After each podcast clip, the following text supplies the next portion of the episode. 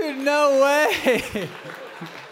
That I I don't know why that should be a bucket list thing. I feel like I can like check that off. Walk out to the flute version of that song. That was awesome. Oh gosh, I, I feel like we're done here. Let's Corey come back out. We'll wrap it up. Um, no, guys. Um, how are you guys doing tonight? Sorry, that totally took me off guard. How's everybody doing? Good, good. Hey, do me a favor. Uh, look to your neighbor real quick. Tell them that you've prayed all week. You get to sit by them. Be sincere. Now look to your other neighbor, your second choice for whatever reason, the person you didn't pick initially. Make it a little awkward, but say, hey, I honestly believe God's got a word for you tonight. If you could soften your hard heart, God's got a word for you. If you could just soften your hard heart. So I'm kidding. I'm kidding. Hey, do we have any first time guests in the building tonight? First time here? Anybody? Awesome. Thank you for coming and checking us out. I hope you feel at home here. Uh, our goal is for you to come here, get plugged in, um, get a spouse, get married, have kids, tithe to the church so that I can get a raise. Um, that we've got a plan for you. So if you want to meet Eric and Dakota at Y Connect afterwards, we can get that process started for you guys. Um, no, hey, but for real, does anybody have faith that their spouse is in the building tonight? Anybody? Anybody got faith that their spouse is in the same row? Don't hold your hand up. It might freak them out. It might weird them out. Just play cool. Play cool. No, but for real, guys, I'm glad. Uh, I'm glad you guys are here. I'm excited for tonight. Um, I honestly believe that Jesus has something special in store for us, and uh, this is what's cool. I believe that anytime we gather together, the Bible says that Jesus is here. And while a sermon can be cool, and hopefully I give you guys something that you can walk out of the building with tonight, um, reality is, two, maybe three weeks, uh, you'll forget absolutely everything that I say. Um, I've come to terms with that, I've come to grips with that. But when we encounter Jesus, uh, there's opportunity for us to leave and um, never be the same and, and, to forever be different. And so, while a sermon is good and it has its place, what we're really praying for tonight is to make contact with Jesus, to encounter Jesus for who he is, and um, just worship him, worship him, and enjoy him. And so, before we dive in tonight, um, could we all pray together? Let's say a quick prayer. Um, Jesus, we love you. We're so thankful for you. God, we gather to celebrate you. And we pray, God, that you would do for us tonight what you do so faithfully every time we gather, and that show up. We're so aware that if you're not here, this is a very weird thing that we do. Um, gather together and sing songs. But Jesus, if you're here, then there's potential for um, people that are hurt to be healed, for broken hearts to be mended, um, for the poor to have the gospel declared to them, uh, for you to declare that you're the Lord's favor in this place. And so, Jesus, we come expecting to meet with you, and all we want to do is encounter you. And so, Holy Spirit, would you come and would you prepare the room and would you prepare our hearts and my heart and, and the heart of the worship team for just an encounter with you? Because that's what changes things, that's what matters. So, Lord, we put everything else aside for the next couple of minutes and we focus in and we zero in on you. And we're so thankful that we get to be with you tonight. It's in your precious and holy name we pray. Amen. All right, guys, if you have your Bible, uh, would you turn to John chapter 1 for me? And again, if you don't have your Bible, find the most attractive person in your row, slide next to them, and read off of their Bible. Uh, we're going to go to John chapter 1. I'm playing their like relationship card tonight. Might bring it, might bring it some more. It's all right. Uh, John chapter 1, we're going to start in verse 35, but a little context here before we jump in. Um, John chapter 1 is the famous uh, verses in the beginning was the Word, and the Word was with God, and the Word was God, and that is referencing Jesus. And so John chapter 1 kicks off with Jesus, and then it introduces a character to us named John the Baptist. And while John the Baptist is not the one that wrote the book of John, he is a very important person in the story of Jesus and the story of the gospel. He, the, the, Bible tells us that he's the one that prepared the way for Jesus um, and, and, got ready the work that Jesus was going to do. And so when we read kind of John chapter 1 before verse 35, what's happening is John is kind of setting out on his mission, and then Jesus comes into the picture, and John sees Jesus baptized and it changes him and he realizes who Jesus is and then Jesus starts to gather disciples for himself. John had disciples and now Jesus is starting to gather disciples and that's kind of where we pick up in verse 35. And this is what this is what it says. It says, uh, "The next day, again, John the Baptist was standing with two of his disciples, and he looked at Jesus as he walked by and said, "Behold, the Lamb of God." The two disciples heard him say this, and they followed Jesus. Jesus turned and saw them following, and said to them, "What are you seeking?" And they said to him, "Rabbi," which means teacher, "where are you staying?" And he said to them, Come and you'll see. So they came and saw where he was staying, and they stayed with him that day, for it was about the tenth hour. Uh, one of the two who heard John speak and followed Jesus' name was Andrew, Simon Peter's brother. He first found his own brother Simon and said to him, We have found the Messiah, which means Christ. He brought him to Jesus. And I just want to pause really quick. So I know we don't have a lot left, but he brought him to Jesus. And I just want to say really quick, uh, as we're approaching this Easter season, um, I love I, love uh, scripture where it just says, and this guy brought this guy to Jesus, and then this guy's life was forever changed. Because I think like you know we push Easter here because we're celebrating the resurrection of a God that loved us so much he died for us, but death didn't hold him down. He rose again, and I think sometimes that can even be intimidating for a Christian to try to explain and and and talk to somebody about. And what I love Andrew's tactic, it's very simple. He goes and gets his brother, and then he just takes him to Jesus. And I think, and while we physically can't take somebody to Jesus, the Spirit of Jesus lives inside of you if you're a believer, and it dwells in God's house. And so, just how easy is it that we don't have to do any of the heavy lifting, that we literally just get to take people to Jesus? Like, that, that's just what it's all about. And so, I love that. I always get fired up when I read stuff like that. But back to verse 42, it says, Andrew brought him to Jesus. Now, Jesus looked at him and said, You are Simon, the son of John. You shall be called Cephas, which means Peter. So earlier on this year, right before the beginning of the new year, I was uh, praying kind of one of these Christian prayers where I think it was right around Christmas, and I was just like, God, I feel like I'm in a funk. I feel like I've been reading your word, and you know, I, am familiar with this. I'm familiar with this, which is a weird thing to say because God's word is living and active, and it's always like speaking to your life. But I was just like, God, give me a fresh revelation, like using very Christian terms, like God, give me fresh eyes, give me a fresh revelation of your powerful powerful word, Jesus. And so naturally, I started in the book of John. Um, I skipped the entire Old Testament and the first three books of the New Testament, and I landed in John. And as I was reading, yeah, I don't know why, like, I was like, yeah, I'll just start in John. Like, there's so many books before John, but we'll just start in John. Um, so I was reading John chapter 1, and I got to verse 42, and I couldn't shake uh, this, this scene that we just kind of read about. And what I remember, I even wrote it in my Bible. I said, What an interesting first encounter that Jesus had with Simon. And I remember thinking, if I'm just being totally honest, if I was Simon and I had that experience with Jesus, I would walk away feeling kind of awkward. Um, and I think we don't read into that because, you know, when we go to the Bible, we, we have this tendency to try to over spiritualize things that are happening, and, and we kind of know how it's going to end before it begins. And so, um, you know, we don't tend to take situations and scenarios at face value. But I think if we're being completely honest um, and we look into what's happening here, things, things can be like a, a, little awkward. And so my revelation from God when I prayed for this was the fact that I couldn't shake Jesus's like awkward approach towards talking to Simon, gathering one of his first disciples. And so, just so you're tracking with me, I did a Connor paraphrase version of this story. Um, we'll sell it in bookstores soon, the message by me. Um, no, but this is, from the story we just read, this is kind of how my brain interpreted it. And I think it's okay to think this. And so I said, so, so Simon's brother, uh, Simon's brother, who we'll soon find out is named Peter, Simon's brother, Andrew, is chilling with John the Baptist, eating locusts, wearing camel skin, and just kind of being weird. He hears John the Baptist look at Jesus as he walks by and he says, Hey, look, that's God in human form, the sacrificial lamb.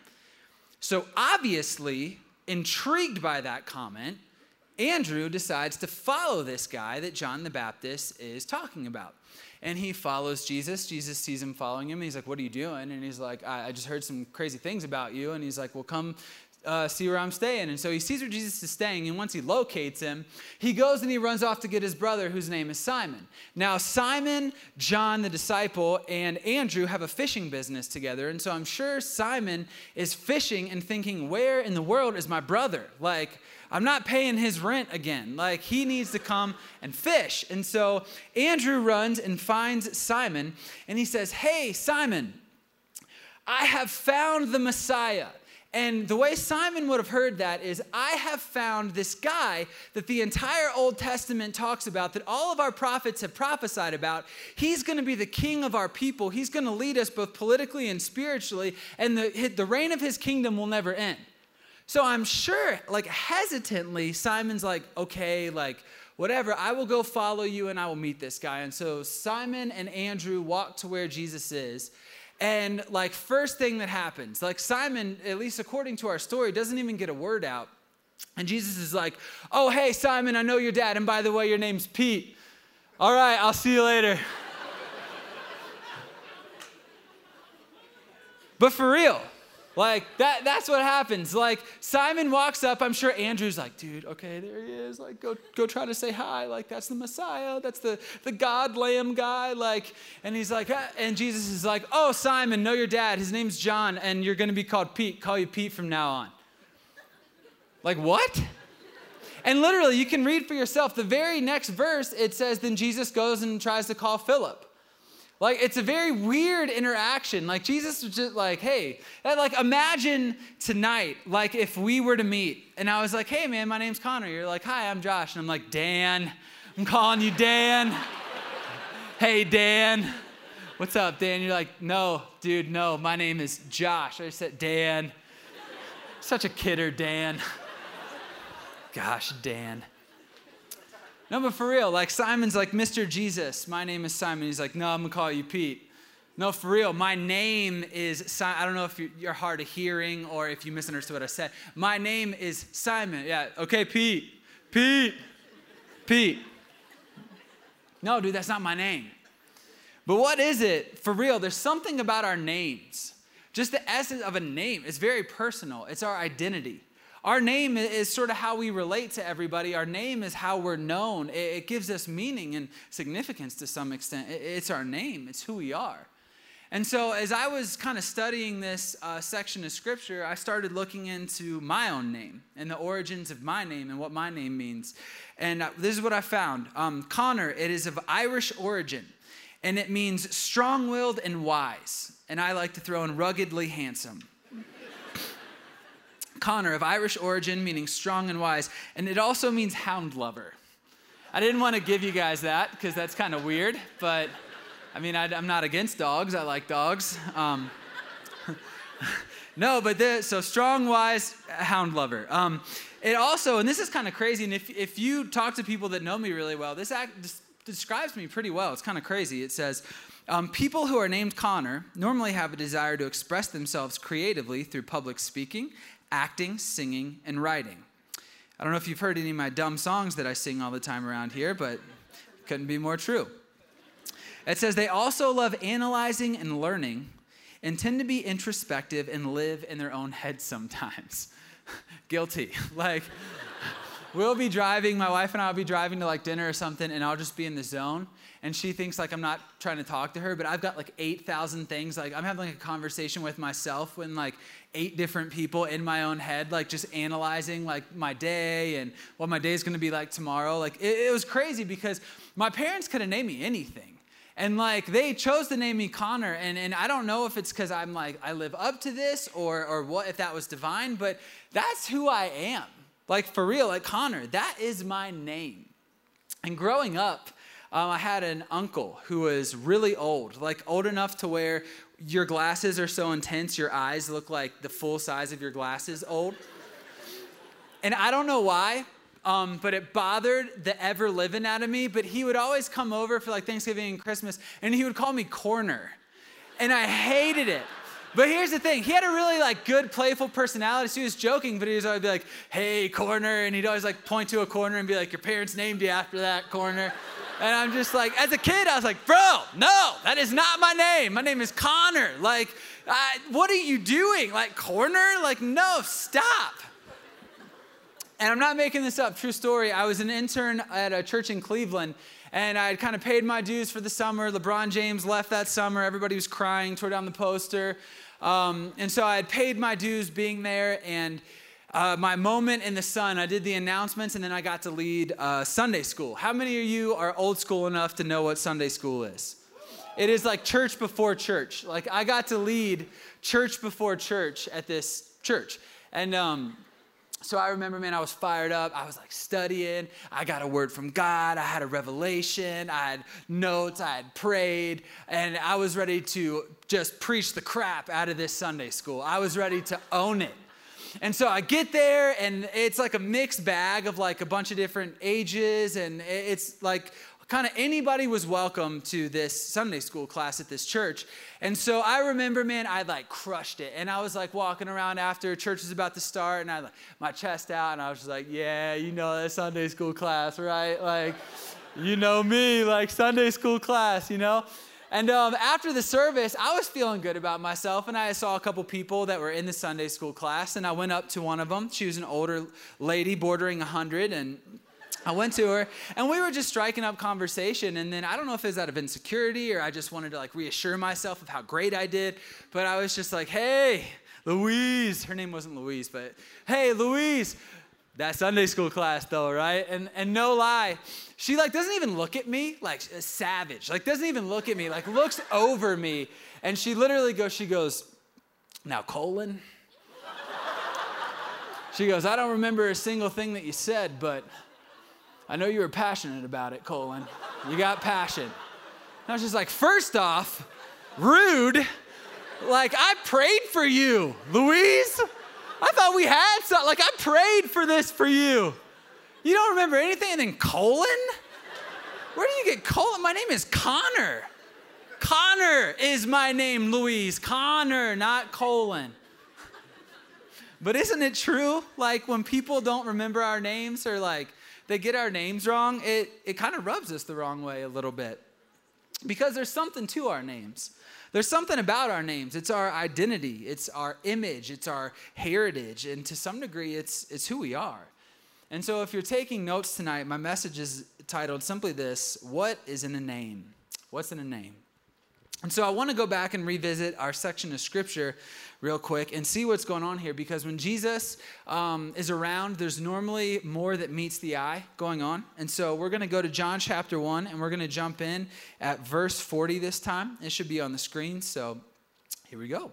Uh, John chapter 1, verse 40. Uh, one of the two that heard John the Baptist speak and followed Jesus was Andrew, Simon Peter's brother. And I don't know why they put Peter there because officially he's not Peter yet. So let's just read it as uh, the person that followed Jesus was Andrew, Simon's brother. He first found his own brother Simon and said to him, We have found the Messiah, which means Christ. He brought him to Jesus. Jesus looked at him and said, You are Simon, son of John. You shall be called Cephas, which means Peter. And if you have a Bible, do me a favor and in your Bible, underline the words you are, and then underline the words you shall be. You are, and you, you shall be. So Andrew brings his brother to Jesus, and from all we know, this is the first interaction that Simon and Jesus have ever had. Um, and I think it's very interesting that Jesus is the one that initiates this conversation. But he says something that is very interesting here, and we might not catch it at first glance. Um, he says, You are Simon, son of John. Now, when we first read this, it seems like a pleasantry. It seems like a formality. Like, hey, like, I am Jesus the Christ. Like, you are Simon, son of John. Like, it almost seems like he, it's like a very formal introduction. But remember what's going on here. Simon, although he doesn't know it yet, is coming face to face and meeting his maker and creator and savior for the very first time. And Jesus, I think very strategically and intentionally, intentionally says to him, You are Simon, son of John. And if you're taking notes, again, write this down. This is my first point, And it's very simple it's Jesus knows you. Like Jesus knows you, He knows you. So, upon the very first introduction of Simon and Jesus ever meeting, uh, Jesus addresses Simon and he says, You are Simon, son of John. Why? Why would he say that? What is the significance of calling him the son of John? Well, back in these days, they didn't have uh, last names or middle names. And, and the way they were recognized was by their first name. And then there's a couple different ways. They were either recognized by where they were from, they were recognized by what they did, or they were recognized by you are the son of or the daughter of. And so, what Jesus Jesus is doing here to some degree, very first time meeting Simon, um, is he's calling Simon by his full name. He's saying, You are Simon, son of John. That'd be like if somebody met me, they would say, You're Connor Thomas Grimm. Like whenever my grandpa tries to impart um, like grandpa wisdom on me, he's always like, Connor Thomas, look at me. You're gonna need this, you know? But what he's doing is he's calling out my full name. He's saying, I know who you are, and this is gonna help you down the road, Connor Thomas Grimm. And so Jesus specifically uses Simon, son of John. And what he's saying is, I know you. Like before Simon ever opens his mouth, he says, Simon, I know who you are. I know you. And I think it's interesting that one of the greatest desires of the human heart is to simply be known. One of the greatest desires that we have as people is to be known for who we really are, to be known. And even more so, to be known by our Creator. Like, think about it. Very first interaction Jesus has, he says, You're Simon, son of John, saying, I know exactly who you are. And the deepest desires of our heart is to be known for who we are. But because we're, we're really good at something, we're, we're really good at, we know who we should be. And so we're really good at kind of putting up a front at who we should be. And it kind of dilutes this whole being known for who we are. We know how we should be when we come to church. We know how we should act when we're around our friends or our friends' parents or whatever. Like, we know a good way on how we should be. And so, what we tend to do is we kind of put on masks and we put on facades, and, and we're not really known the way that we actually really are. Like just last night, I was getting a haircut, and I was talking to my um, She's not a barber. She's a lady hair cutter. I don't know what you call them. Um, she cuts my hair. And uh, we were talking. We were talking, and um, she, uh, she was telling me, I was just asking her how life was, and she knows about Red Rocks and Young Adults. She's awesome. Um, and she was telling me that her husband's just kind of going through a hard time he's just wrestling with some things and, and I told her I'd be praying for him. And I said, well, hey, like, what if you bring him to church? Like, I would love to hang out with him and meet him. I, I would love to take him to church. And what she said, it, it, really hurt me, but it speaks to this condition that we have. And she said, well, he's really kind of going through some stuff right now. And I don't think that um, he would just feel like right, like walking into church. Um, you know, he might feel a little guilty or he might feel a little shame. And I don't think he's just in a good place to where he, he would want to do that. And what she was saying was, he's going through some stuff, and I don't think right now he wants to be known for how he really is, you know? And I don't know about you, but I pray that young adults and Red Rocks is always a place that allows people to come as they are and be known for who they are. That there's no front, there's no mask, there's nothing that you have to present to hide yourself. You can come as who we are. But, but the makeup of our heart is to be known in such a way that we don't need a front. And, and this is what's so awesome about Jesus when he encounters Simon. One, he calls him by his full name, saying, Hey, before you even open your mouth, I already know everything about you. Before you even say anything, I know you. I know you, Simon, son of John. I know you. And I love this because he doesn't even give Simon a chance to talk, at least what, what we know of that. And I don't know how effective that strategy would be today, but he doesn't even give Simon a chance to talk. Why? Because he doesn't care about the facade that Simon could put on for the Messiah. Because when Jesus already knows you, there's no point in acting any different. He already knows who you are, he already knows what you think, he already knows what's going on in your heart. But this is what's so awesome. When we encounter Jesus for the first time, don't we also try to present ourselves in a certain way? We, we try to, it's hard to be open. It's hard to be known for who we actually are because we're vulnerable. For Jesus to know our passions and our, and our losses, our victories, and our sins, that's a place of vulnerability. But what's so awesome is on first encounter, Jesus says, Simon, son of John, I know exactly who you are. And Simon's just vulnerable. And this is what I love. Get this Jesus is the initiator here of the conversation.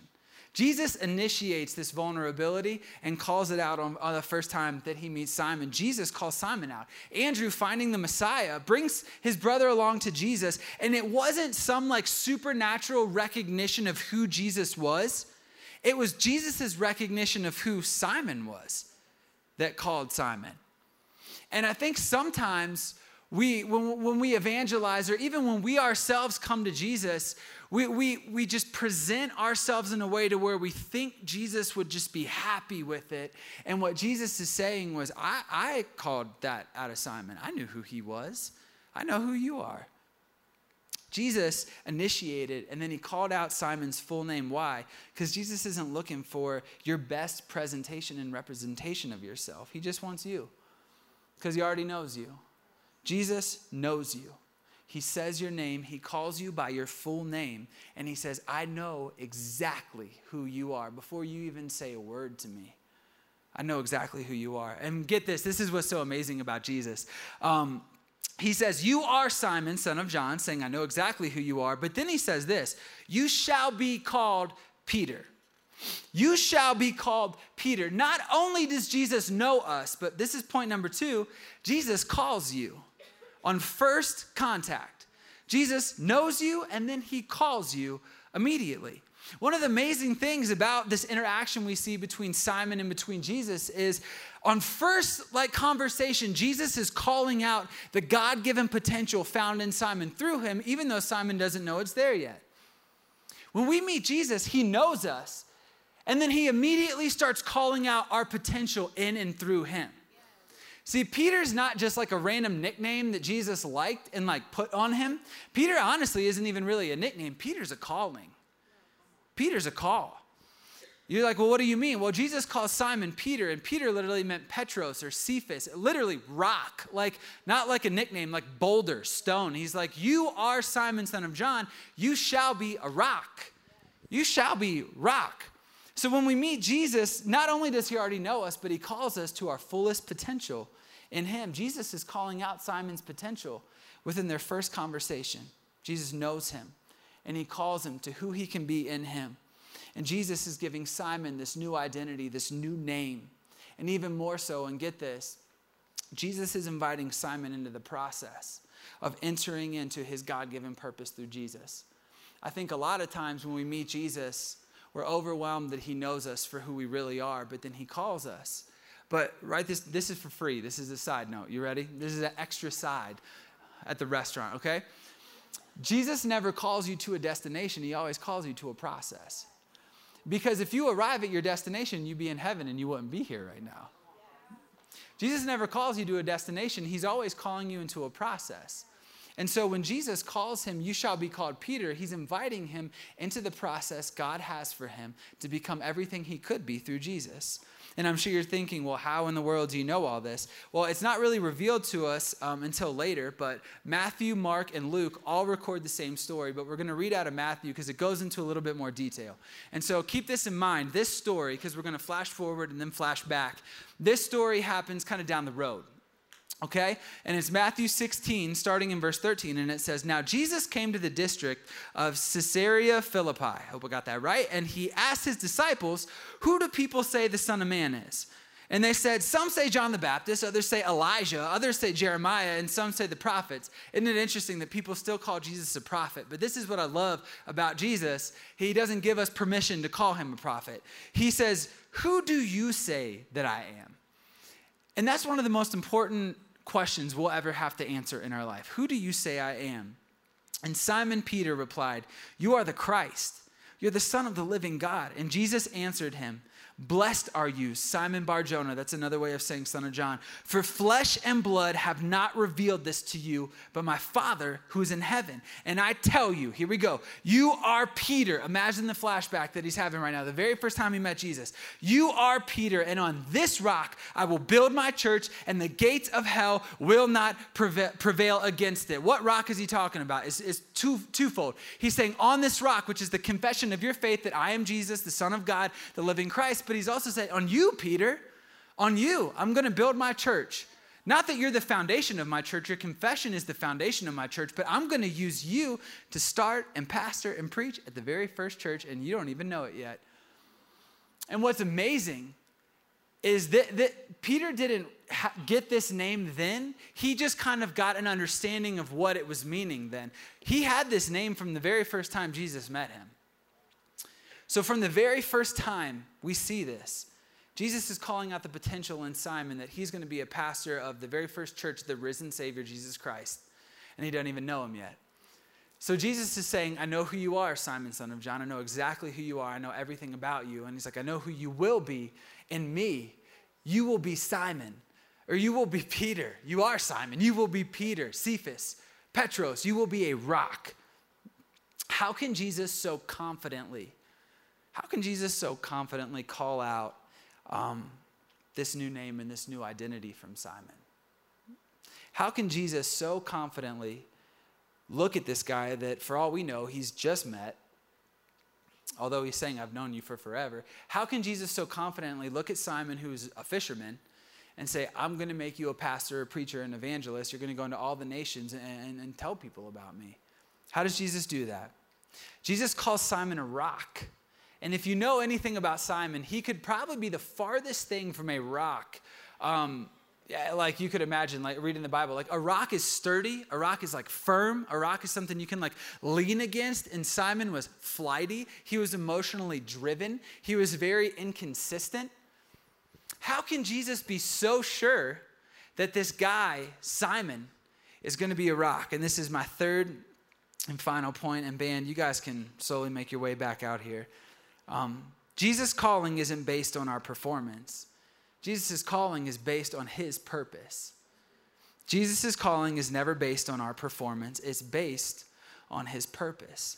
How can Jesus so confidently call out the God given potential in Simon from first contact? Because Jesus knew that it wasn't going to be Simon that made it happen. There was nothing about Simon that could make him a rock. There was nothing about Simon that could make him anything that Jesus called him to be. It had nothing to do with his performance, it had everything to do with God's potential that he put in him and God's purpose for his life. See, there was nothing when Jesus met Simon that was like Simon could bring to the table. Jesus didn't call him based on what he could do, but what the way Jesus calls people is, I think I can do this through you. It's never about what we can do, it's never about what we can bring to the table. It's always about what Jesus can do through us. And so he calls him. How is he so sure? Because Jesus was the one that was going to be, that backed it up and paid the check. He was going to go to the cross and he was going to be the one to fulfill the calling in Simon's life that made him Peter. And Jesus was saying, Peter, I'm calling you this not because you're steady, because you're not. You're not steady. I'm calling you Peter not because you're consistent, because you're not consistent. I'm calling you Peter, not, not because you're so strong willed and, and you never waver and you'll never change because you're going to do all that. You are Peter because I call you Peter. Enough said.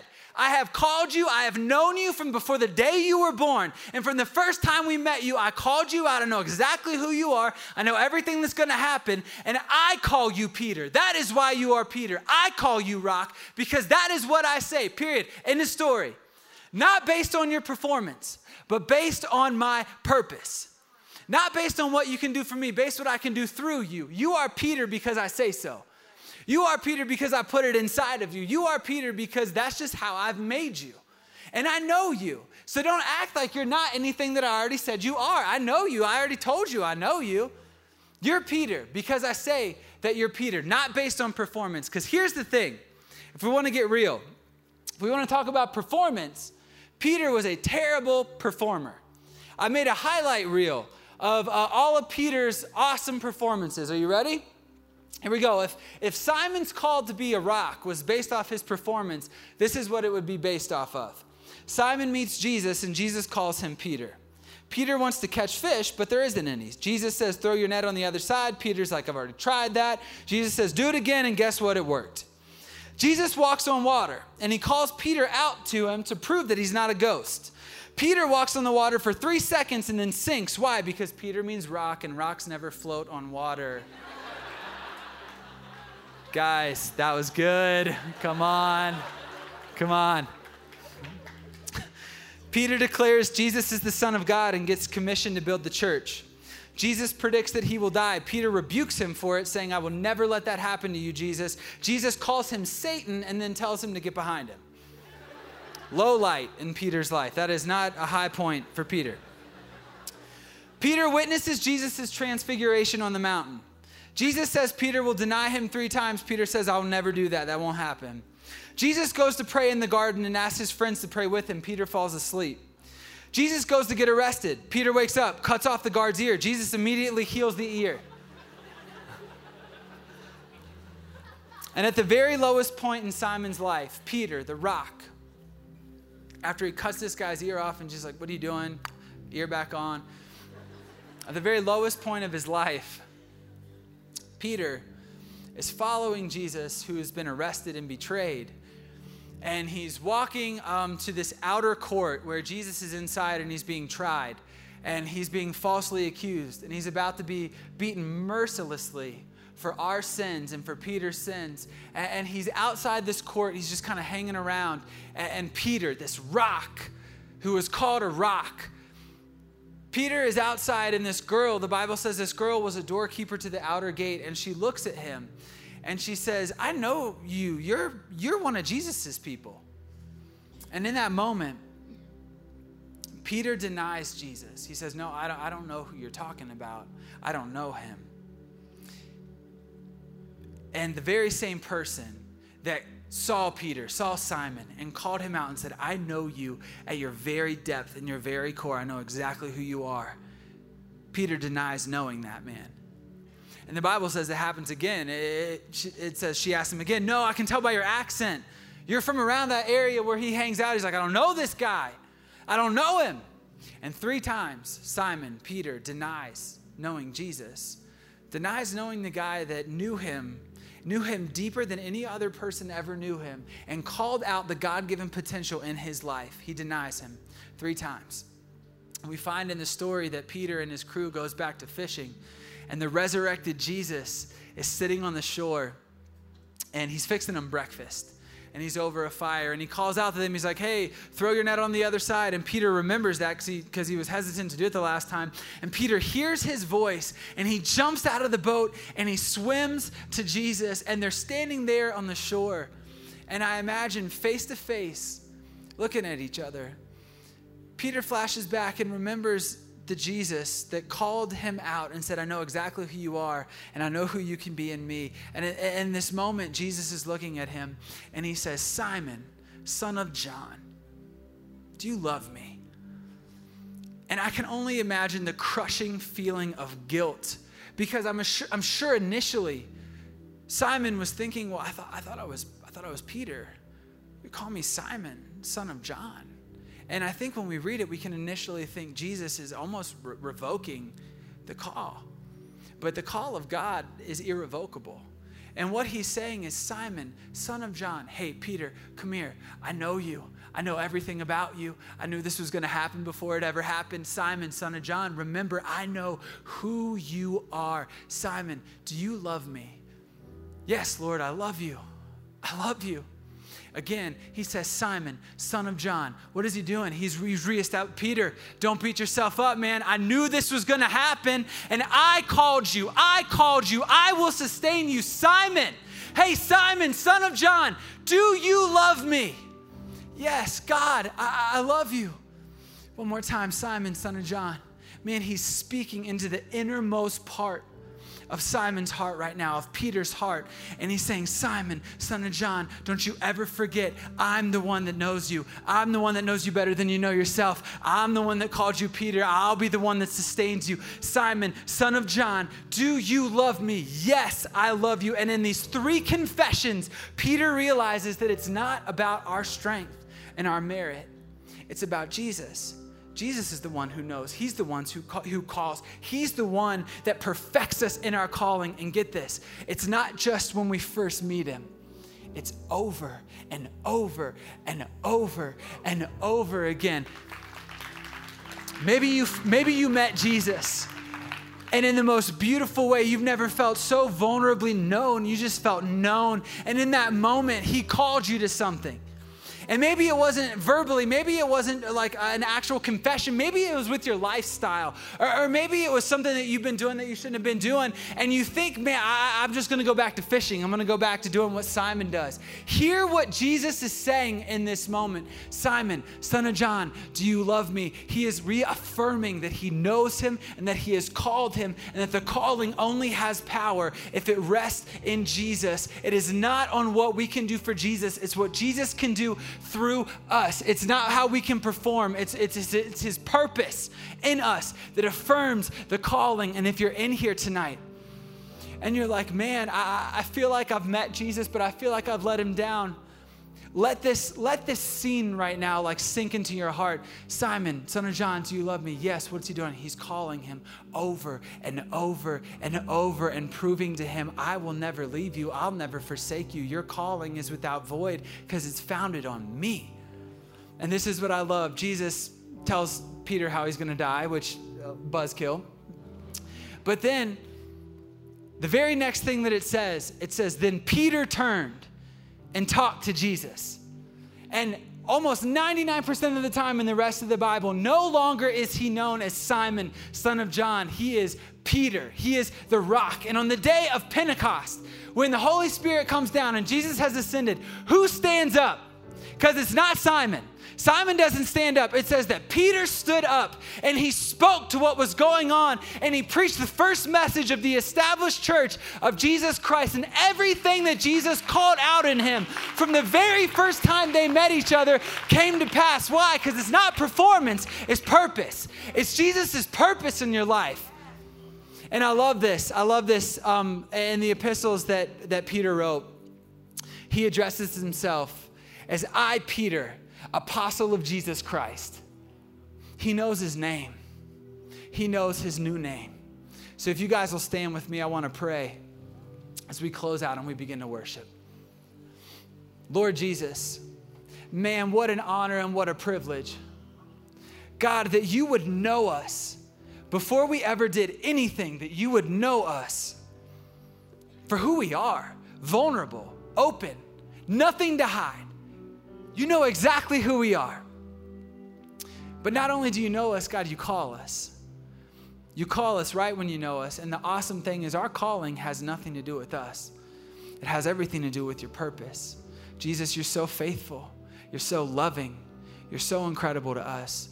Jesus, I pray that as we worship you, we would just fall more in love with you, that you would affirm to people in here tonight that you know them you know them better than they even know themselves. You know them and that you've called them. And the calling on their life stands firm. It's because it has nothing to do with what they can do for you, Jesus, but your calling is firm on them because it is your purpose that establishes calling. Jesus, we love you so much. It's in your precious and holy name we pray. Amen. Let's worship, guys.